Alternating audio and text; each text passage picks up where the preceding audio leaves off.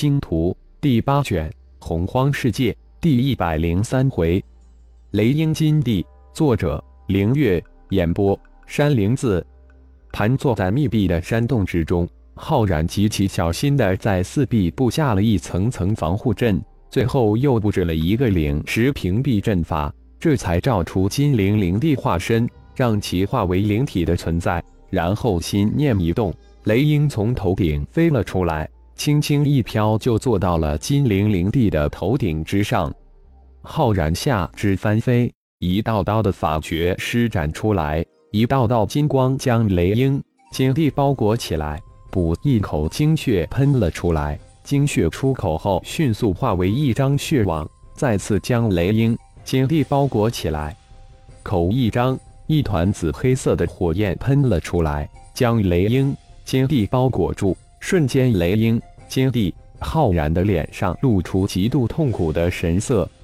隔一段时间，浩然就会喷出一口精血，融入雷鹰金帝之中。慢慢的，雷鹰渐渐的陷入金帝的头顶。一个月后，雷鹰完全没入金帝的头顶，消失不见。李则是自吞服了一颗鹰丹后，就进入闭关冲击之中。一个月、二个月、三个月过去了，在第四个月位。李则是终于睁开了眼睛，眼中金光一闪。山洞之外，山峰之顶的天空之中，天劫在迅速的聚集，一个巨大的雷劫云团铺天盖地，天一下子乌云密去，电闪雷鸣。一个巨大的雷劫漩涡正在急速的旋转着，银色电蛇在其中乱窜。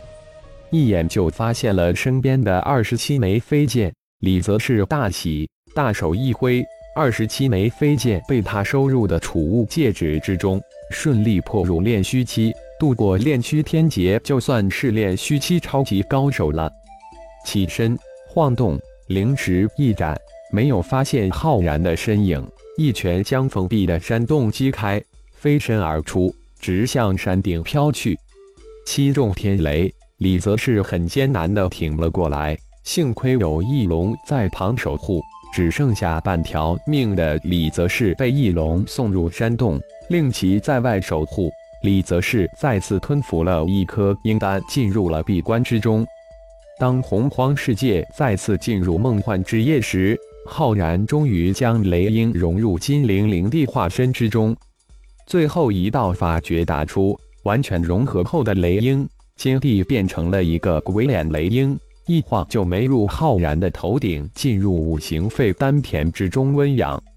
浩然长吁了一口气，长达几个月的融合，浩然也承受了几个月的灵魂之痛，但一切都过去了，为剩下四阴四地的融合铺平了道路，积累了经验。七座灵石矿，浩然采完了六座，留下一座给李则是。在李则是身边留下一枚玉简及一储物戒指，各种材料。玉简里指示了那座灵石矿的具体位置以及浩然的辞别之语。停留了半年之久后，浩然终于再次踏上了洪荒世界探险旅程。李则是有他的探险方式。再说，有了接近于黄级翼龙之后，至少生命有了很大的保障。再也不会只是挣扎在死亡的边缘那么凄惨。这次浩然没有将自己的荒兽大军给全放出来，只是将已进化到灵虫九阶的噬金虫放出来。只有大量的吞噬金属矿，大量的啃食洪荒异兽的精血骨肉，才能再次进化。融合了雷鹰、金灵灵帝化身之后。浩然需要休整几个月才会继续融合冰鹰及水灵灵地化身，那长达几个月的灵魂之痛让浩然有些心颤心悸。一路之上，一百二十五枚飞剑组成的星光剑阵成为浩然修炼的首选，大大小小的荒兽成为星光剑阵下的祭剑之鬼。大半天赶路，小半天用于自身修炼，参悟阵道，炼丹。练习有时也会继续参悟自己领悟的灵光身法。星光总必须要有自己独特的修炼法诀。现在有了星光剑诀、灵光身法，虽然只是初阶，但浩然相信一定会将中阶、高阶都创出来。当然，这不是一天二天的事情，需要很多的时间去参悟。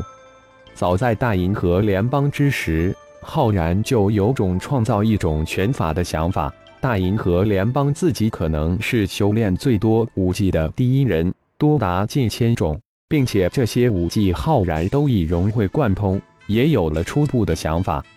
这一段时间，这种拳法或者称之为武技更为切合实际。浩然也参悟出一些初级的东西，浩然称之为流星，它是集各种武技之精华，并且可以融入任何的兵器之中。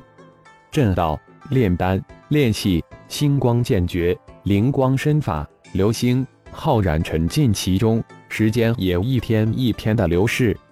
度过炼虚天劫六个月后，李泽是不仅伤势全部恢复，而且借助第二颗阴丹。将修为突破到炼虚中期，并稳固了境界。睁开双眼，神光一闪即逝，随即就发现了身边多了一枚储物戒指及一枚玉简。若有所思，李则是拿起玉简，灵石进入玉简之中。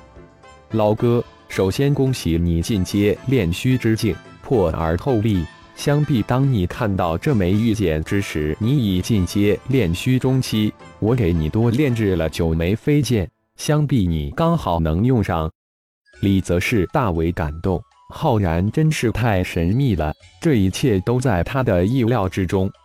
我走了，临别之时别无他物，这一戒指的灵石、灵花、灵果、灵草、炼器材料就送给老哥。离此山峰二万公里之处，还有一灵石矿脉，具体的地方玉简中有一个地图，相信你能找到。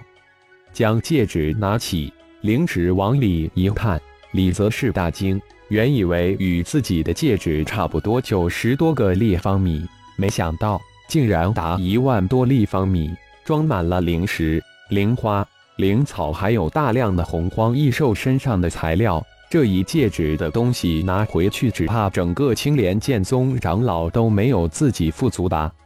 老哥，这处方圆十万公里范围的地域为翼龙的领地，而你的翼龙在这里论修为算是老大了，不出此领域，小心一点，尽可一展身手，相信会有再见之日。浩然流。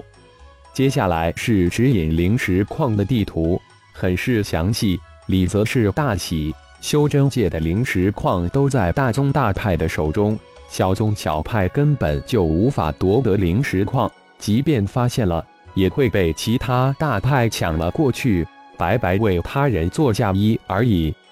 浩然竟然为自己留下一座灵石矿脉，真是有心了。李则是喃喃自语道：“在修真界已经很难碰到这样有情有义之辈。”在门派之中，也多是勾心斗角，极其繁杂。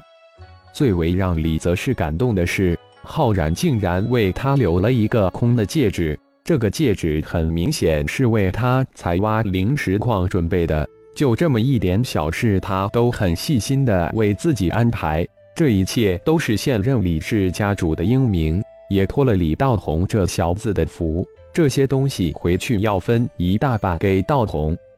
感谢朋友们的收听，更多精彩有声小说尽在喜马拉雅。欲知后事如何，请听下回分解。